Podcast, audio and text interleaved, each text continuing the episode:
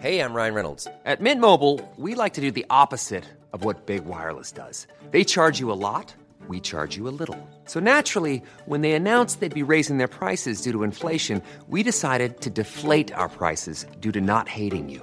That's right. We're cutting the price of Mint Unlimited from $30 a month to just $15 a month. Give it a try at mintmobile.com slash switch. $45 upfront for three months plus taxes and fees. Promo rate for new customers for limited time. Unlimited more than 40 gigabytes per month. Slows. Full terms at mintmobile.com. Millions of people have lost weight with personalized plans from Noom, like Evan, who can't stand salads and still lost 50 pounds. Salads, generally, for most people, are the easy button, right? For me, that wasn't an option. I never really was a salad guy. That's just not who I am. But Noom worked for me. Get your personalized plan today at Noom.com. Real Noom user compensated to provide their story. In four weeks, the typical Noom user can expect to lose one to two pounds per week. Individual results may vary.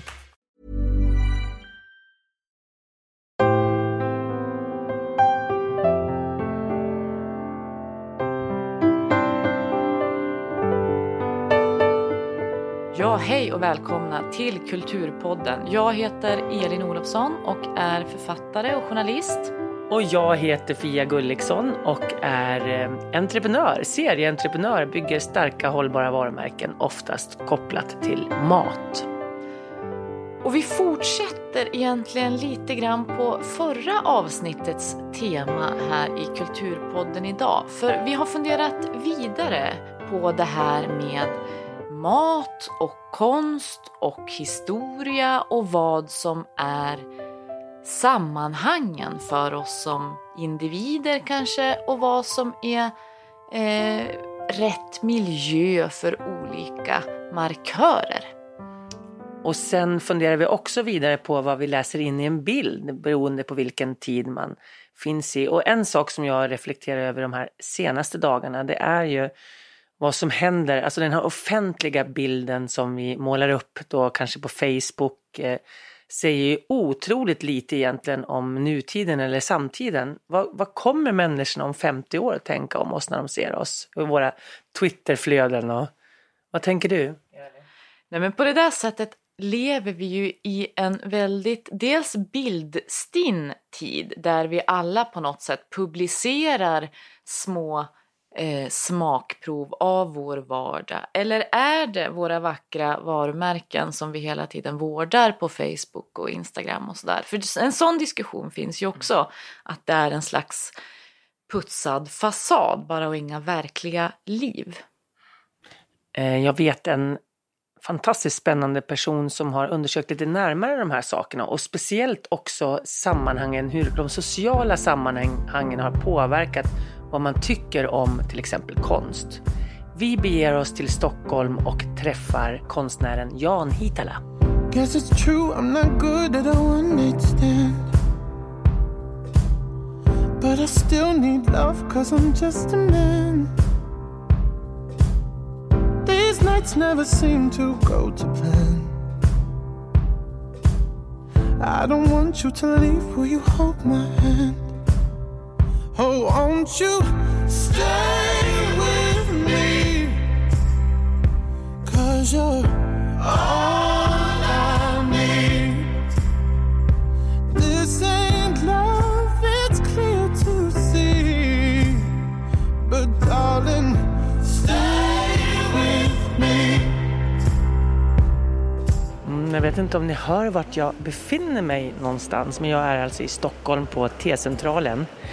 Och alldeles strax hoppas jag kunna möta Jan Hitala som är dagens gäst. Jan han är konstnär och filosofie filosofiedoktor i arkitektur. Och man kan ju undra då varför jag vill prata med honom som är intresserad av mat. Jo, det är nämligen så här att mat och kanske framförallt matlagandet ofta ingår i eh, de projekten som Jan eh, brukar arbeta med. Ska vi se om jag hittar honom här. Vi skulle träffas framför centralen. Hej Jan! Mm, vad fin du är! En, eh, en tjusig mörkblå överrock och en härligt knallgrön scarf. Tack, tack så mycket ja. för det. Jag har precis presenterat dig och berättat vem jag väntar på så att nu är du här och nu ska du ta mig någonstans. Vart då? Vi ska till Thielska galleriet och till Munksalen och där ska vi prata om mat och konst, om det finns någon koppling. Det hoppas jag. Jag tror att det finns det. För jag berättade just för våra lyssnare att du har ju oftast mat eller matupplevelsen eller matproduktionen kan man säga i dina projekt. Ja, det stämmer. Det har, ibland har det varit maten som har stått i centrum, till exempel i eh, Chiang Mai i Thailand eh, i och med statsbesöket där 2004 tror jag det var. Då hade vi en workshop som bara handlade om mat för konsteleverna och filosofistudenterna.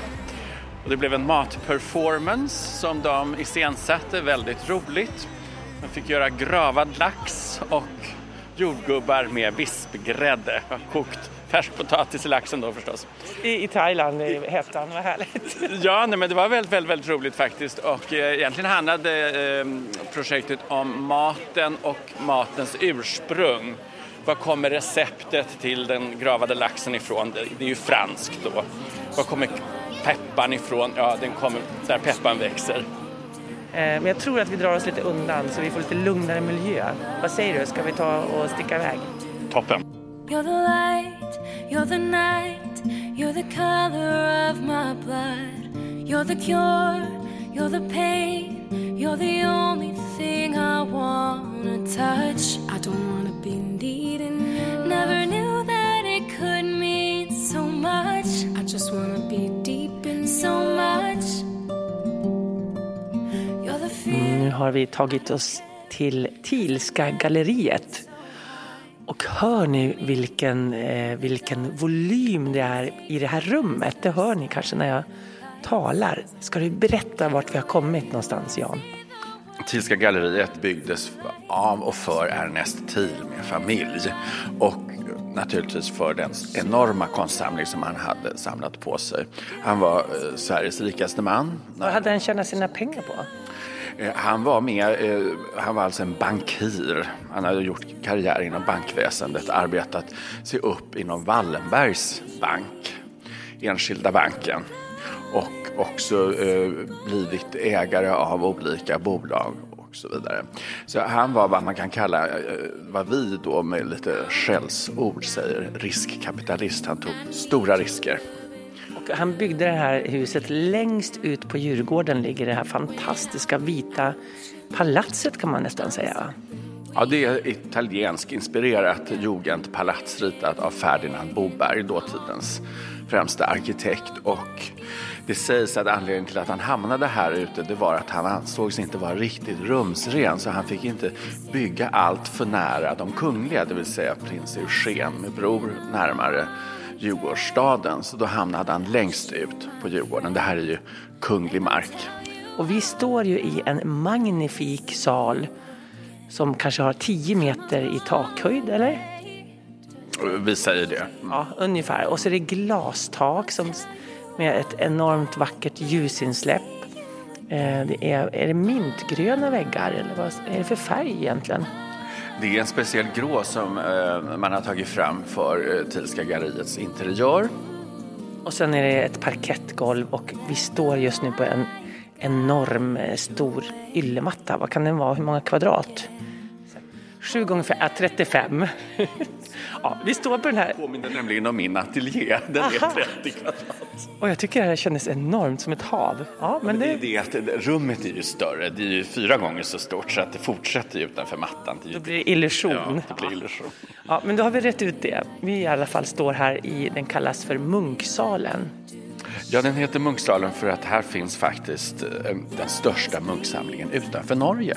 Och hur många tavlor handlar det om då? Som finns eh, uppe, det är väl ett tiotal munk som finns uppe. Jag förmodar att det finns något fler i samlingarna. Är det någonting mer man kan berätta om den här fantastiska mannen då, Thiel? Ja, han, eh, han gifte sig till, eh, in i den svenska societeten med en dam, Josefsson, och skildes också från henne eh, under en ganska komplicerad skandal och, eh, flyttade samman med hushållerskan här ute på eh, Tilska Thielska galleriet. Och, hans första fru flyttade, kom aldrig hit, hon bodde aldrig här. Men första våningen är ju byggd precis som en, gammal svensk herrgård. Man kommer in i entrén och så har du mannens våning då till höger och sen har kvinnans till vänster. De är nästan identiska och symmetriska. Och sen så byggde han då den, det här rummet och eh, vad jag förstår eh, framför mig här står är en fantastisk målning i blått som eh, har ställt till lite rabalder. Ska vi prata om den? Vill du göra det? Den är målad av Eugen Jansson och den heter Flottans badhus. Ja, Eugen Jansson blev känd som eh, en symbolist i, omkring tiden för förra sekelskiftet. Eh, blåmålaren kallas han också. Stora eh, dukar med Stockholms motiv i skymning och natt olika årstider. Eh, när han sen då blev ekonomiskt oberoende, bland annat på grund av att Ernest Thiel köpte stora delar av hans produktion kunde han flytta hemifrån för första gången. Han bodde alltså tillsammans med sin mor och sin yngre bror Adrian. Och flyttade in i Carl Larssons gamla ateljé på, eh, uppe på Söders höjder. Och förmodar vi flyttade ihop med sin älskare Knut Nyman och kunde bilda ett eget hushåll. Det här är 1904. Då, då, var det ganska kontroversiellt kan man säga att vara, eh, bo tillsammans med en man. Ja, det var ju mer eller mindre officiellt och han kunde när han var bjuden på middag fråga om Knutte fick följa med. Och ibland fick Knutte följa med. Knutte fick vara med här ute på Thielska galleriet men inte överallt i Stockholm. Så Ernest Thiel, han var ganska eh, open-minded så att säga? Ja, efter skandalen så blev det ju så också att han, precis som Eugen, tillhörde lite grann, även om han var Sveriges rikaste man, en form av utanförskap. Eh, Wallenbergs bodde ju ganska nära här, men eh, Ernest Thiel hade eh, ett sällskap, ett ganska intim gäng som kom hit en gång i veckan och åt mat och spelade kort och Eugen Jansson tillhörde dem. Var prinsen här också tror du, prins Eugen? Ja, det, nu tror inte jag att Ernest och prins Eugen umgicks så mycket, men däremot vet vi att Eugen Jansson och prinsen umgicks. Och, eh, prins Eugen hade också eh, det som kom att bli Eugen Janssons senare konst, eh, det vill säga nakenmåleriet, eh, på första paradplats i, sin, i sitt galleri ute på Valdemarsudde. Men den här vackra målningen då, som vi ser här, den blåmålade, de blåmålade nakna männen som, ja, jag tycker det vattnas lite grann i munnen. Vad tycker du? Ja, det, det, finns ju något väldigt läckert med det här svala, blåa Stockholms ljuset i en eh, het eftermiddag, en sommardag på Flottans badhus som då låg ute på Skeppsholmen, ganska nära Moderna museet. Vi ser lite av Skeppsholmens kastanjer i bakgrunden och mitt i centrum återfinns en man, en ung man tror vi, som precis har tagit avstamp från en trampolin och han hänger i luften. Mm. Det är ett fantastiskt måleri alltså. Ja. Och um, alla blickar riktas mot den här uh, unge mannen och vi har en rad ryggar vända mot oss och inte bara ryggar utan inte, inte vilka ryggar som helst. Nej, de är vältränade måste jag säga. Ja, det måste man nog säga och det, det är flottister och vi tror att i centrum har vi faktiskt Knut Nyman. Det är alltså ett porträtt av uh, Eugen Janssons älskare Knut Nyman och hans uh, bak. Mm. En, och det är två vackra rumpor kan man väl säga. Ja, de är ganska smaskiga. En som ligger också där. Ja, det, det, det, det, där diskuteras ibland om det där skulle då till exempel vara ett porträtt av uh, Jansson, ett, ett, ett självporträtt. Men jag tror att det där är en ung pojke, han är kanske 14, 13-14 år. Och på det här badhuset så umgicks eh, män i alla åldrar. Man kan se på fotografier tagna av, eh, kanske inte tagna av Jansson, men i alla fall arrangerade av Eugen Jansson. Och där förekommer män i alla åldrar och fasoner. Mm. Men nu hänger ju den här vackra målningen på paradplats här i munkrummet. Men så har inte fallet varit, eller hur? Den har ju varit undanskuffad rätt många år. Omkring 40 år har den stått i lagret, alltså rakt under oss. Och eh, det är oklart vem av intendenterna som tog ner den. Eh, det eh, eh, Göran Söderström, en konstvetare, säger att det var Tage Hedqvist. Och på vilka grunder tog man ner den då? Eh, det, finns, det är också oklart, men vi ser här att det är en del av en homofob struktur. Det vill säga att Eugene Jansson som plötsligt byter riktning, han går från den nationalromantiska och det symbolistiska in i ett nakenmåleri, passar plötsligt inte in i beskrivningen av svensk modernism. Varför då? Jo, Därför att plötsligt måste man också börja läsa in en socialitet. Vad är det för social situation som Eugen Jansson hänvisar till? Jo, det är hans utvidgade bad, eh, badrum, säger jag. jag menade vardagsrum, Freudian slip. Eh, man sa ofta att om man skulle träffa, i Stockholm sa man så, om man skulle träffa Eugen Jansson, då gick man bäst till Flottans badhus, för han var där nästan jämt. Så det här är hans utvidgade familj kan man säga. Och det var då alltså kontroversiellt. Men innan dess då, hur, hur såg man då på konsten? Var det mer bara då en bild? Form och färg, material. Det här, vi står i Munksalen, eh, målningen hängde här. Det finns eh, ett måleri som påminner om tidens måleri. Munk är en av dem. Eh, det är också inte ovanligt att man målar män i badmiljöer under den här tiden. Munk gjorde en rad målningar. Han stod naken ute på badstränderna utanför Oslo bland klipporna och målade andra nakna män. Så att det är i sig inte kontroversiellt. I Eugene Janssons fall så är det så tydligt att det också handlar om att han beskriver sitt liv. Det finns en referens till en personlig erfarenhet och den här erfarenheten är då vad vi idag kallar för gay. Mm. Och det är det som gjorde att man kanske att den inte liksom ansågs vara en av de bättre målningarna hux flux. Ja, det som händer på 70-talet är att tiden hinner ikapp. Plötsligt kräver eh, gayrörelsen lika eh, mänskliga rättigheter och sociala mänskliga rättigheter som alla andra medborgare i vårt land. Och då börjar man också läsa in de här eh, signalerna i konsten. Man kan titta på Eugene Jansson på ett plan som klassicistiskt nakenmåleri. Men man kan också se det som en form av dubbelexponering. Här finns en signal, ett ett språk som berättar en annan historia. Och det här, i och med att eh, gayrörelsen blir stark på 70-talet så kommer man också in i konsten och konstens finrum och börjar omtolka både fotografi, måleri och skulptur. Jag tänker på det kvinnliga perspektivet, alltså man kontra kvinnor i konsten och hur man värderar. Inom ledarskap till exempel, idag 2015 så är det ju så att vi värderar en kvinnlig ledare bara till 30 procent medan en man får 70 procent av gilla-rösterna så att säga. Är det samma tror du inom konsten? Kommer det ske samma resa där? Eh, jag skulle vilja tala om feminint och maskulint inom konsten och hur vi tolkar konst. Det vill säga den eh, patriarkaliska maskulina tolkningsmodellen, det vill säga vi pratar om material, form och färg. Mm. Den har ju sakta eroderat. Och i den bilden av konsten och konsthistorien så fick inte Eugen Jansson plats. Plats. Och det som har hänt under eh, framförallt 90-talet och det här seklet det är ju att man också har börjat omvärdera feminint och maskulint. Feminint har ända fram tills då för omkring 20 år sedan betraktats som någonting svagt, någonting undlåtande, någonting undanglidande, någonting sekundärt. Idag är ju feminint eh, någonting som är aktivt, inte passivt som vi såg på det förut. Någonting eh, väldigt, eh, ra, ra, många gånger radikalt, ibland till och med dominant. Och maskulinitet har ju också omvärderats på samma sätt. Det behöver inte längre vara aktivt, dominant, patriarkaliskt, utan vi kan också läsa in någonting annat, någonting poetiskt, eh, någonting eh, mjukare. Vi pratar ibland om velourmannen. Mm.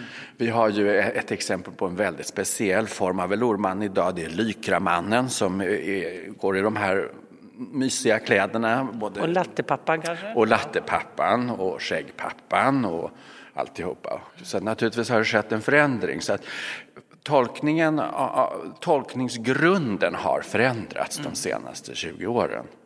den kommer att förändras ännu ytterligare kanske i framtiden och eh, kommer det matriarkala sättet att se på det att eh, också förändras? Det har ju gått vansinnigt långsamt. Ja. Alltså, alltså det, det, är något sanslöst. Vi får vår första professor i konst 1985 och det är Marie-Louise Ekman. Är det sant? Så ser det ut. Och Hur många finns det idag? Får jag fråga det? Idag ska vi nog säga att det är omkring 50-50. Ja, och eh, man kan också se, eh, man, det har gjorts undersökningar, statistik, det finns statistik på det här. Och man kan se att det är, idag är kvinnor är nästan i en dominerande ställning när det gäller konst och man kan också se att det är ofta kvinnor som kommer från en ekonomiskt trygg miljö. Risktagandet är större när det gäller kvinnor än för män när det handlar om att bli konstnär eller konstvetare eller ja, kuratorer och så vidare. Så där har skett en stor förändring. Eh, eh, men fortfarande kan man ju också säga så här att eh, det som släpar efter det är det som är hbtq då. Mm. Så att här, här är ju då det som hände i somras någonting enastående som Patrik Stjörn som är chefsintendent här på eh, Thielska galleriet, att han tar upp den här målningen ur lagret igen. Det är alltså en konsthistorisk händelse. Ja, häftigt. Och du var väl den som kanske sparade honom till det? Jag tror att vi sparade varandra väldigt mycket. Vi hade jättekul under den här resan. Så att det handlade dels om att gå igenom eh, Tilskas eh, arkiv och de arkiv som finns omkring Jansson i Sverige. Och dels också gå igenom mitt gamla lager av, av eh, målningar och arbeten. Och där var Patrik väldigt rolig att ha med sig. En sista fråga i, angående det här genusperspektivet. Då. Ligger det en värdering i om konstnären är man eller kvinna, tror du, idag? Ja, det gör ju det. Om man tittar på historisk konst så är ju eh, konsthandlare och konstsamlare benägna att betala mer för manliga konstnärer. Så ser det ut. Men, men sen ska vi också komma ihåg att... Är det bättre konst då? Eller? Nej, det handlar bara om den sociala omständigheten. Mm. Män tycker om det män gör. Och kvinnor tycker om det män gör också kanske? Ja, så ser det ut. Och man kan också titta på min egen generations kvinnor. Eh, de som har kommit eh, högst upp på toppen, de har också valt manliga strategier, så skulle jag vilja uttrycka det. Och de kommer också från väldigt högborgerliga bakgrunder. Ja, intressant. Mycket kan man lära av den konstnärliga världen. Hur kommer det sig, Jan, att så många konstnärer också är intresserade av mat och matlagning? För du är en av dem, eller hur? Det där är en intressant fråga. Hur, hur intimt förknippat är skapandeprocessen med eh, intaget av god mat och god dryck. Och genom konsthistorien så kan vi se en fascination för maten. Det finns målningar från 1400-talets stilleben med eh, frukt, eh, med eh, dryck som gör att det verkligen vattnas i munnen. Och det här är någonting som återgår går, återkommer genom konsthistorien. Kan du ge exempel på några sådana? Ja, vi, vi kan titta på, eh, från 1400-talet, ska vi se här, buff, buff, buff. de holländska mästarna naturligtvis, renässansmålarna. Eh, vi kan också titta på en person som jag är väldigt intresserad av, det är Caravaggio. Det är lite senare. 1500. Och han kopplar också ihop eh, mat, ofta, med till exempel en naken kropp, en naken man. Så det finns en väldigt bränd målning som heter eh, Bacchus. Där en yngling sitter med en sån eh, segerkrans av vinlöv och höjer ett glas. Jag tänker också på eh, första gången jag kom i kontakt med dig så gjorde du en, du var kurator för en utställning som hette Äta, arbeta, vila. Men lite grann det här vila handlar väl också om att älska? Absolut. Alltså det, det här handlade om eh, prins Eugen det handlade om prinsens behov av ett eh, privat liv, en privat del och en offentlig. Och det är någonting som alla konstnärer har. Vi har något privat och någonting offentligt. Eh, och det ingår så att säga i dealen när man blir konstnär. Hos prinsen var det ju väldigt mycket tydligare och det här skar också genom eh, hur han levde och vad han åt. Han var ju ungkarl, tyckte om andra män. Han levde länge med sin Eriksson, en chaufför, en allt-i-allo helt enkelt. Ungefär som Eugen som levde med sin Knut Nyman. Och eh, prinsen var väldigt förtjust i mat, matlagning, levde mycket enkelt. Han tyckte mycket om eh, salt sill, han tyckte om små kakor, han tyckte om eh, en, eh, en eh, tunga, en eh, kalvtunga, sådana enkla saker. När han hade fest, då hade han fest, då var det hummer och champagne. Men ensam så åt han de här enkla sakerna. Kokt potatis med salt på kanske? Ja, primarer, de fick ju då Eriksson gå och hämta, tulla eller så var prinsen med själv och så åt han dem med smör, potatisarna enbart. Um, Du frågade vad det är som gör att jag jobbar med det. Jo, men det finns ju någonting i den här eh, man kan säga, symmetrin i livet. Då. Först eh, arbetar man, man arbetar och sen så ska man få en liten belöning och då kommer den här goda maten in. Och efter klockan fyra, fem så orkar inte jag jobba längre. Då vill jag gå på marknaden, då vill jag gå och handla, då vill jag planera vad jag ska äta till middag. Så det blir en del av din arbetsprocess också, själva måltiden och skapa måltiden? Absolut, det, det är en sån naturlig symbios. Jag skulle inte kunna tänka mig ta det på något annat sätt. Jag brukar tänka ibland på mina lyckligaste dagar, eller när jag mår som allra, allra bäst som människa. Och det är när jag får vara med dem jag tycker bäst om, min, mina närmaste. Vara ute och jobba i naturen en hel dag, alltså plocka bär eller göra någonting i trädgården eller så. Och sen så att vi äter en god måltid tillsammans och sen får vi bara tycka om varandra på kvällen, att man älskar, får älska på kvällen. Det är de bästa dagarna, så det kanske ligger någonting i det. Arbeta, äta, älska. Mm. Ja, och det, sen handlar det ju också om att konstnärskap kan ju långa perioder, och precis som ditt arbete, vara perioder av stor ensamhet. Mm. Men sen när dagen är slut, då vill man in i det här sociala. Och att då få ha någonting att se fram emot, att kunna dyka upp en god måltid till sina nära och kära, det är ju helt fantastiskt. Mm. Hi, I'm Daniel, founder of Pretty Litter. Did you know cats tend to hide symptoms of sickness and pain? I learned this the hard way after losing my cat, Gingy. So I created Pretty Litter, a health monitoring litter that helps detect early signs of illness by changing colors, saving you money and potentially your cat's life. Pretty Litter is veterinarian developed, and it's the easiest way to keep tabs on your fur baby's health right at home. Go to prettylitter.com and use code ACAST for 20% off your first order and a free cat toy. Terms and conditions apply. See site for details. Hey, it's Ryan Reynolds, and I'm here with Keith, co star of my upcoming film, If, only in theaters, May 17th. Do you want to tell people the big news?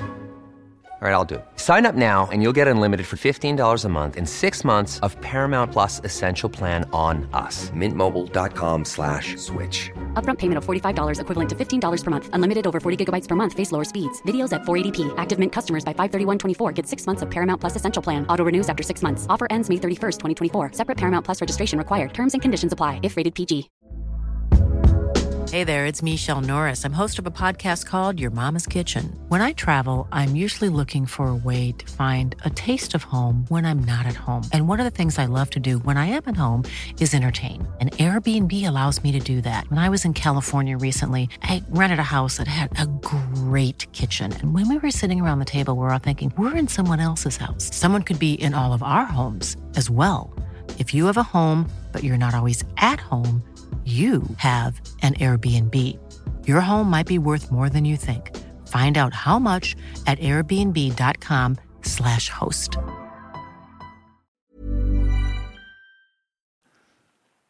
Skulle man kunna säga att det finns något samband mellan behovet av att skapa konst och av att skapa mat? Ja, det tror jag att det gör. Och det, det finns också uttryck för det i, i samtidskonsten. Många konstnärer arbetar faktiskt med mat och matlagandet eh, som en central del. Det är en form av interaktiv performativitet kan man säga. Vad hette det? En gång till. När man interagerar med sin publik. Alltså du bjuder in till exempel, eh, på 70-talet fanns det en väldigt fin konstnär som dog ung tyvärr, han hette eh, Matta Clark och han hade ett litet café i sin ateljé och dit, det här låg i New York och han bjöd dit personer som kom bara förbi på gatan eller vänner och bekanta och de lagade mat tillsammans och åt den. Och det här har jag också gjort. Jag gjorde ett projekt till exempel i Thailand för några år sedan och då hade jag studenter från konstskolan där, universitetet i Chiang Mai och de fick tolka receptet på gravad lax. Och det var vansinnigt intressant. Det handlade egentligen eh, mer om hur eh, traditioner kommer från olika delar av världen och sen eh, uppstår någonting som vi uppfattar som en nationalrätt, det vill säga den gravade laxen. Och då fick de thailändska studenterna eh, sönderdela det här receptet i alla sina beståndsdelar. Och de kom fram till att nej, men receptet kommer från Frankrike, vanan att grava på det sättet, inte svensk. Saltet kommer från Medelhavet, peppan kommer från Indien och Ceylon och så vidare. Dillen kommer med munkarna och klosterträdgården upp till Skandinavien. Och sen fick de också iscensätta det här så de fick gå och leta rätt på lax i norra, norra Thailand. Och, ehm, Fanns det det då? Ja, det, absolut. Den, den, var inte gratis. Jag tror att den var 3 000 kronor kilot eller någonting sånt där. Och de köpte en hel lax och sen så hade vi en lång diskussion om eh, det här för att det var då en student, en ung man som blev väldigt upprörd över det här och sa det att för det här priset hade jag kunnat föda hela min by i ett år. Och då berättade jag för honom att det är precis det här som projektet handlar om. Det, här, det är det vi ska diskutera. Man kan prata om hur jag som inbjuden kommer med någon form av kolonial idé om konst och eh, matlagning och sen adapterar ni den. Ja, men hur ser du på det då? Är kockar konstnärer eller är de kanske atleter eller är de hantverkare? Så kokkonsten har ju en speciell klang. Det är ju en del av konsterna tycker jag. Vi har en gastronomisk akademi och vi har eh, en tradition som är precis som konsthistorien möjligen, möjlig att eh, härröra. Och eh, det som vi har varit med om här de senaste tio åren när kockar har plötsligt kommit ut ur köken och ut från grytskåpen, det är ju någonting helt enastående och man måste nog säga att vissa av dem beter sig lite grann som operadivor, inte sant? Ja. Hur kommer det se ut i framtiden då? Är det, eh, kommer det fortsätta vara så här tror du? Eller vad blir kockens roll? Mm, ja, jag tror att det som har hänt och det som vi har sett det är ju att Ehm, vi pratar mer om levnadsvanor och livsstil och, och eh, cykler snarare än populära maträtter. Och, eh, man kan säga till exempel hur maten i Sverige har förändrats på grund av de invandrare vi har haft. Vi har haft eh, grekiska köttbullar som kom in i det svenska köket och vi har haft pizzan som har kommit och så vidare. Det tror jag är över. Ehm, hur, hur, då, hur då menar du? Vi, kom, vi har en generation nu av, av nya eh, asylsökande och, och eh, krigsflyktingar. Kommer inte det att påverka vår svenska matkultur på ett positivt sätt då, tror du? Jo, det tror jag absolut. Men det kommer inte finnas sådana där nyckelrätter. Ja, du menar så? Ja.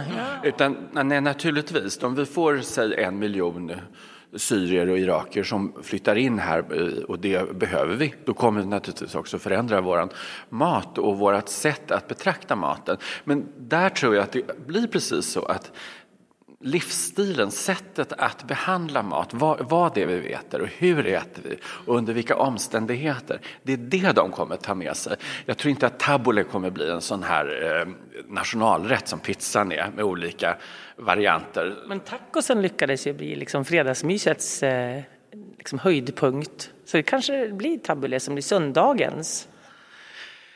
Tacos, ja, var, var kom det där eländet ifrån? Var det kom på 70-talet, nej ja. 80-talet faktiskt. Ja, 80-talet med Santa Maria och Tex-Mex-revolutionen. Ja, och då kommer den, kommer den inte då från USA, hela, hela paketet? Och eh, den här, den här lata dubbelarbetande stackars familjen som måste kunna ställa någonting direkt framför tvn som alla kan snaska i sig utan att man behöver förbereda det för mycket. Jag tycker det är en avskyvärd rätt. Men jag tror också i och för sig det är en väldigt tilltalande rätt för barnen därför att det är olika skålar med olika färger framför allt och att man får blanda själv på tallriken. Och tabbouleh är ju lite grann så, alltså ett, ett mese, mese tänker jag på. Absolut, det, det, tror jag, men då kan man väl säga så här, vi har eh, eh det här i eh, oss redan. Alltså, smörgåsbordet, den, tänker jag. Smörgåsbordet ja. finns där. Eh, och den libanesiska maten tycker ja. vi väldigt mycket om, just den här som kommer från eh, Orienten. Men där skulle jag vilja säga att de stora, eh, Otto Longi till exempel, som är då eh, Israel, han kom ju med den här maten med en ny knorr. Så att kravet är lite högre idag. Vi är mer medvetna. Vi har varit ute och rest, vi har sett, vi har smakat den här maten. Och nu kommer den då med en variation som är, handlar om stil snarare kanske. Ja, för er som kanske kommer in lite senare här nu i lyssnandet så befinner jag mig just nu på Tilska galleriet tillsammans med Jan Hitala som är konstnär och filosofie-doktor i arkitektur. Det låter ju så himla härligt. Va? att vara två saker sådär på en gång. Ja, det är faktiskt väldigt roligt. Man kan göra olika saker olika tider på dagen och olika tider på året. Härligt. Men eh, i det här huset så kom ju Eugen Jansson som målade då den här fantastiskt vackra eh, bilden som jag tittar på just nu när jag talar med Jan som heter Flottans badhus med nakna rumper i vädret. Eh, hur som så kom ju Eugen Jansson hit ganska ofta. Vad åt han då tror du när han var här och besökte Tilska huset? Ja, det är jag väldigt nyfiken på. Det har jag funderat på också och så vitt jag känner till så finns det inga rapporter om det. Men man kan föreställa sig att det kanske var lite grann som med prins Eugen. Ganska enkel mat. Kåldolmar, laxpudding, sånt gott. Mm. Med skirat smör. Jag tänker också eftersom eh, Ernest Thiel gifte sig med sin eh, husa, eller hushållerska, så kanske inte det var så extravagant när man var hemma hos. Nej, det tror jag inte. Och Ernest Thiel var också väldigt intresserad av jakt. Det finns det belägg för och det, har, det finns fotografier. Eh, han sköt inte så mycket själv, men han var ute med sina vänner och jagade. Och då kan man tänka sig att det också dyker upp någonting av det här som de har fällt på bordet. Rådjur, and, sånt gott. Fasan, finns det här också eller? Säkert fasan också. Mm. Men du, du har arrangerat en del middagar här på Tilska galleriet. Hur såg de ut? Vad serverade du då och till vem? Särskilt en middag eh, som ägde rum före jul förra året. Den var, det var, eh, vi var sex till bordet, så jag hade fem gäster. Och jag tror att jag gjorde sex rätter. Var och en fick en rätt som skulle på något sätt ehm, eh, eh, inte symbolisera, men referera till personen i fråga.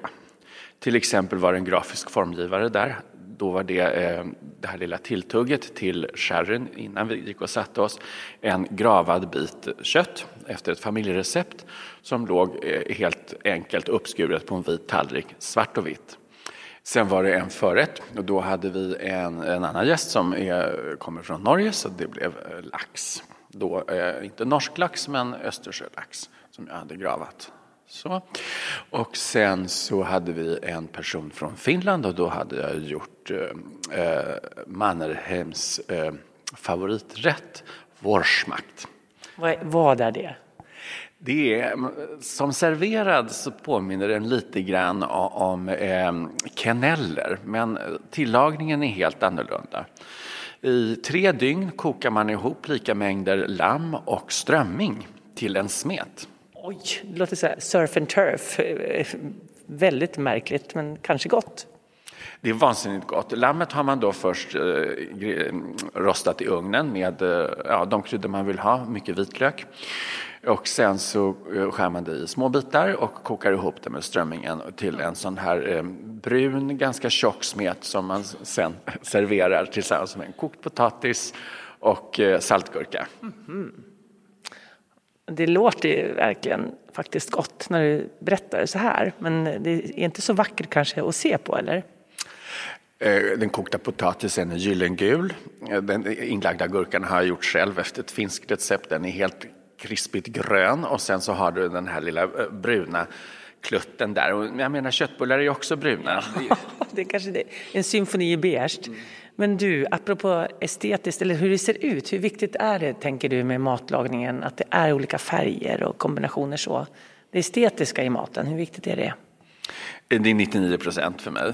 Det måste läggas upp på ett trevligt sätt. Det ska vara ett trevligt porslin. Det här är ett ampirporslin, ett ryskt jag har. Och sen är det glas från 30-talet. Eh, ritade, utformade av en finsk konstnär, glaskonstnär som heter Göran Hongell. Och det är det första glaset eh, som eh, presenteras på mässan i Milano som inte har någon dekor. Det är helt rakt och saknar också fot. Det står på en liten klack bara, det är helt modernistiskt rakt. Ja, och dukningen pratade vi om lite grann och det var lite roligt att försöka komma fram till en dukning här på Tilska galleriet för man får inte använda levande ljus. Jaha, varför inte då? Nej, det är för stor brandrisk helt enkelt. Ah. Mm. Vad gjorde du då, då?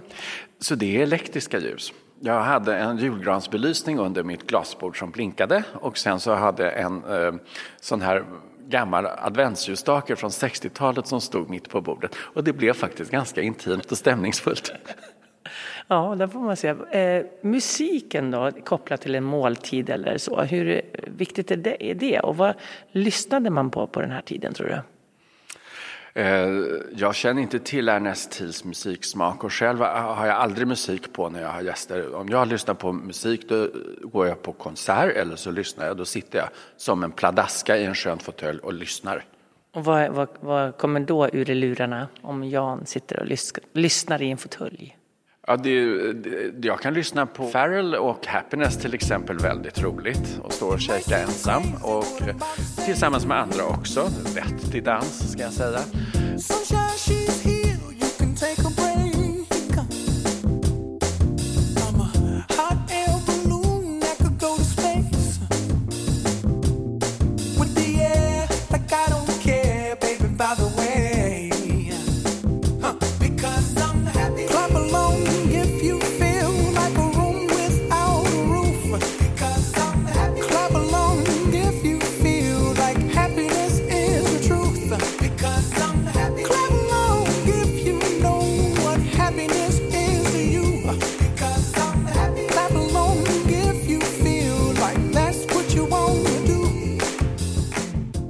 Du eh, skulle vilja bli gestaltad någon gång i framtiden, vem skulle spela dig?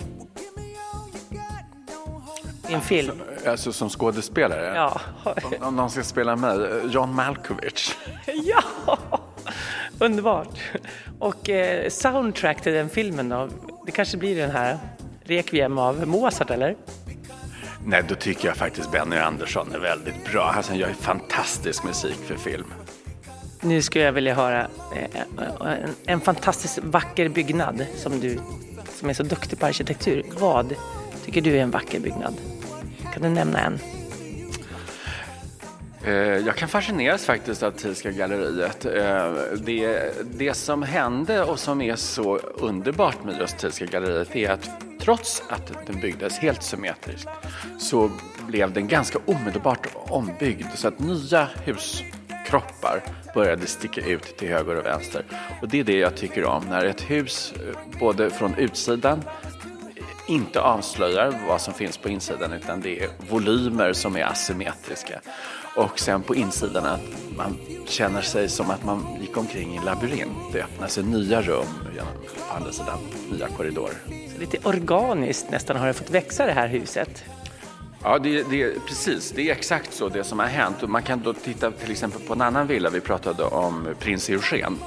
Och där finns det en bättre beskrivning av hur eh, Valdemarsudde kommit till och det är faktiskt så att det skedde med ett, genom ett intimt samarbete mellan arkitekten Ferdinand Boberg och prins Eugen. Och man brukar säga att den villan byggs från centrum och utåt. Och det som stod i centrum för prins Eugen, det var matsalen och köket. Och eh, visserligen så klev han aldrig under hela sitt liv, så vitt vi vet, in i köket. Men ändå var han så intresserad av mat. Det är spännande. Så rummen, de, sällskapsrummen, de uh, läggs utifrån ett speciellt mönster med tanke på hur prinsens sociala och privata liv såg ut. Och som ni märker så böljar den här podden hit och dit. Det här är en organisk podd fast vi kör utan spalje också. Ja, ja det är härligt. Ja.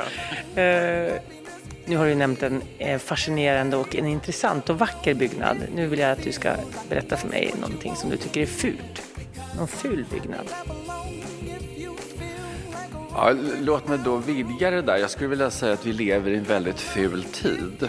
Det finns någon idé om att modernitet och modernism ska bestå av kartonger. Runt om i vårt land så börjar folk åter att bygga skokartonger av någon konstig anledning. Stora och små. Och det där uppfattas som modernt och jag tycker det är rasande konservativt. Någon film som, du, som har kanske förändrat ditt liv eller någon bok eller någonting som du tycker är intressant? Det är en film från 80-talet tror jag att den är, eller om det är början på 90-talet. Och jag vet, kommer inte ihåg vem som har gjort den. Jag tror att det är en mexikansk. Och den heter Kärlek som chili. Och den handlar om hur en person förför människor genom mat. Åh, jag vet precis vilken film det är. Den är underbar. Den måste ni se. Tack så mycket Jan Hitala för att jag fick komma hit till dig. Tack, ja, jätteroligt. Mm, kärlek het som chili. härligt med sinnen och kultur, eller hur? Absolut. Och just det här som han är inne på tyckte jag var intressant med att vi värderar olika beroende på tid och omgivning och sånt där.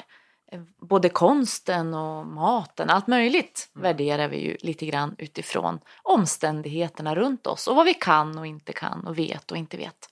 För jag menar, smaken är detsamma egentligen oavsett vem som har lagat maten. Tavlan är, ser ju likadan ut oavsett vem som har målat tavlan. Men det är ju så märkligt att vi kan då liksom nästan förändra våra sinnen egentligen utifrån vår värdering. För på ett sätt kan jag tycka att det blir så. Ja, det är ju intressant det här med hur våra förkunskaper eller fördomar, vilket det också ofta är, påverkar det vi ser eller det vi hör eller tar in. Jag skulle verkligen vilja utforska det här lite mer direkt i någonting som jag tänker vi inte borde bli påverkade av och det är musikens värld. Visst är det dags att träffa någon musiker, Elin? Ja, för musiken tycker jag det är det som påverkar en kanske allra starkast sådär i stunden om man hör plötsligt en jättebra låt och börjar sjunga med i den eller ofrivilligt klappar takten till något. Eller något som fastnar i huvudet en hel dag, då blir man ju galen. Så vi säger tack och hej för den här veckan och sen så hörs vi nästa vecka och då hoppas vi få grotta ner oss i musikens värld. Hej då! Hej då! Say baby I'ma wait up for you I'ma have my way with your body And when I'm done touching you. I bet you won't wanna give yourself to nobody. Baby, when the lights go out, it's like we're the only ones. And I already feel it now. It's like you're the only one. Only one who knows just how how to make the time stand still when caught in the moment. So don't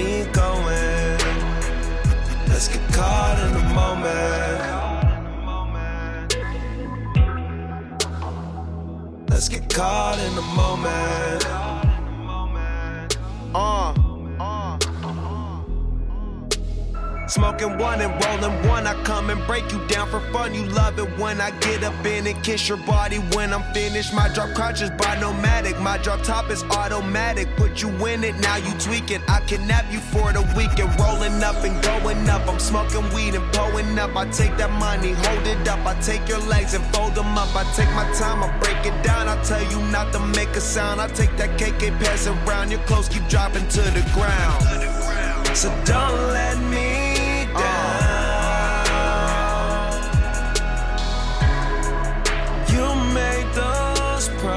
promises. Don't take them back now.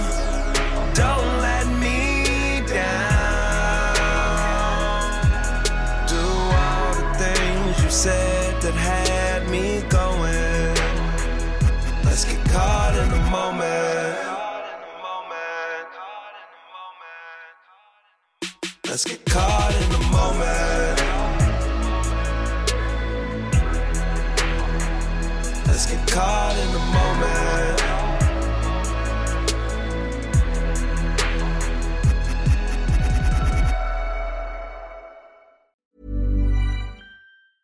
Even on a budget, quality is non-negotiable. That's why Quince is the place to score high-end essentials at 50 to 80% less than similar brands. Get your hands on buttery soft cashmere sweaters from just 60 bucks, Italian leather jackets, and so much more.